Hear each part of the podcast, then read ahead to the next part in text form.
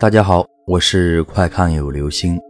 今天的故事叫做《穿红肚兜的小孩》。讲一个我当兵时候发生在我班长身上的事吧。九六年我参军，营房的后面有一个大水塘，说是鱼塘，其实就是臭水塘，连接下水道，里面养着一种广西称为塘角鱼的鱼类。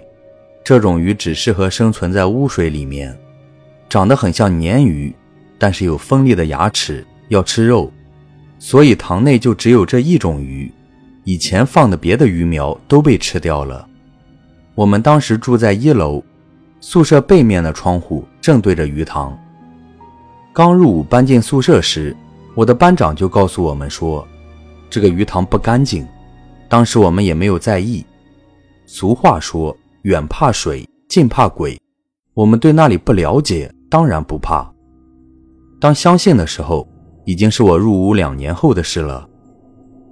那是一天晚上，大概刚过一点的时候，我和班长一起下哨回宿舍，路过鱼塘的时候，听见水声，就像是有人往水里面丢石头的声音。当时迷迷糊糊的，也没有在意，以为是青蛙之类的在跳水。当走到宿舍准备上床睡觉时，班长突然拉了我一把。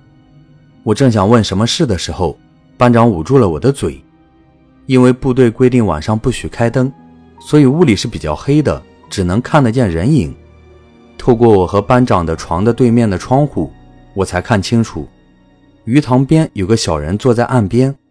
班长小声的在我耳边说：“别怕，我看见几次了。”我当时很纳闷，谁家的小孩这么晚还一个人在鱼塘边玩，多危险啊！借着月光看清楚了，一个五六岁左右的小孩，身上穿着红肚兜，坐在岸边，双脚在水里不停的一上一下的打着。之前我们听见的声音就是他传出来的，当时我就吓得说不出话来，紧紧抓着班长的手臂。班长对着窗外大骂了一声。转眼，那个小孩就不见了。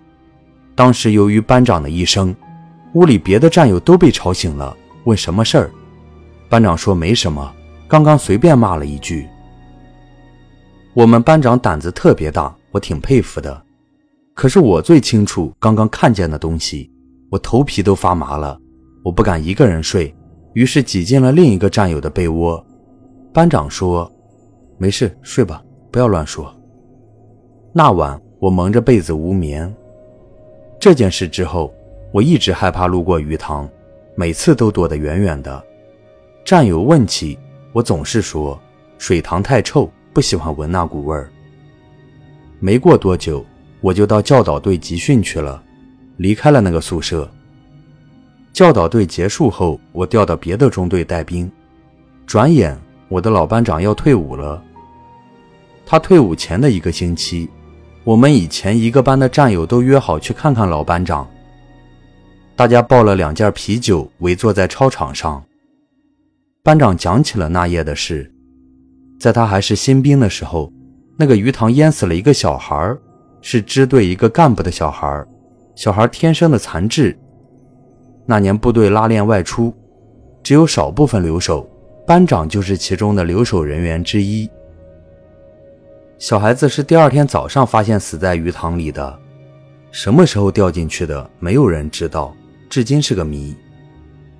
当那个干部到现场时，喊留守的新兵打捞起来，然后简单的在家设了个灵堂，当天就喊我们班长一共八个人，用编织袋装了尸体，抬到后山埋了，连碑都没有。班长说，那个小孩子死的时候就是穿着红肚兜。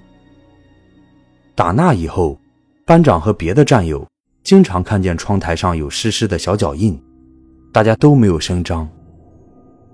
班长的话让我们几个心寒，我又想起那晚的所见，不自觉的汗毛立了起来。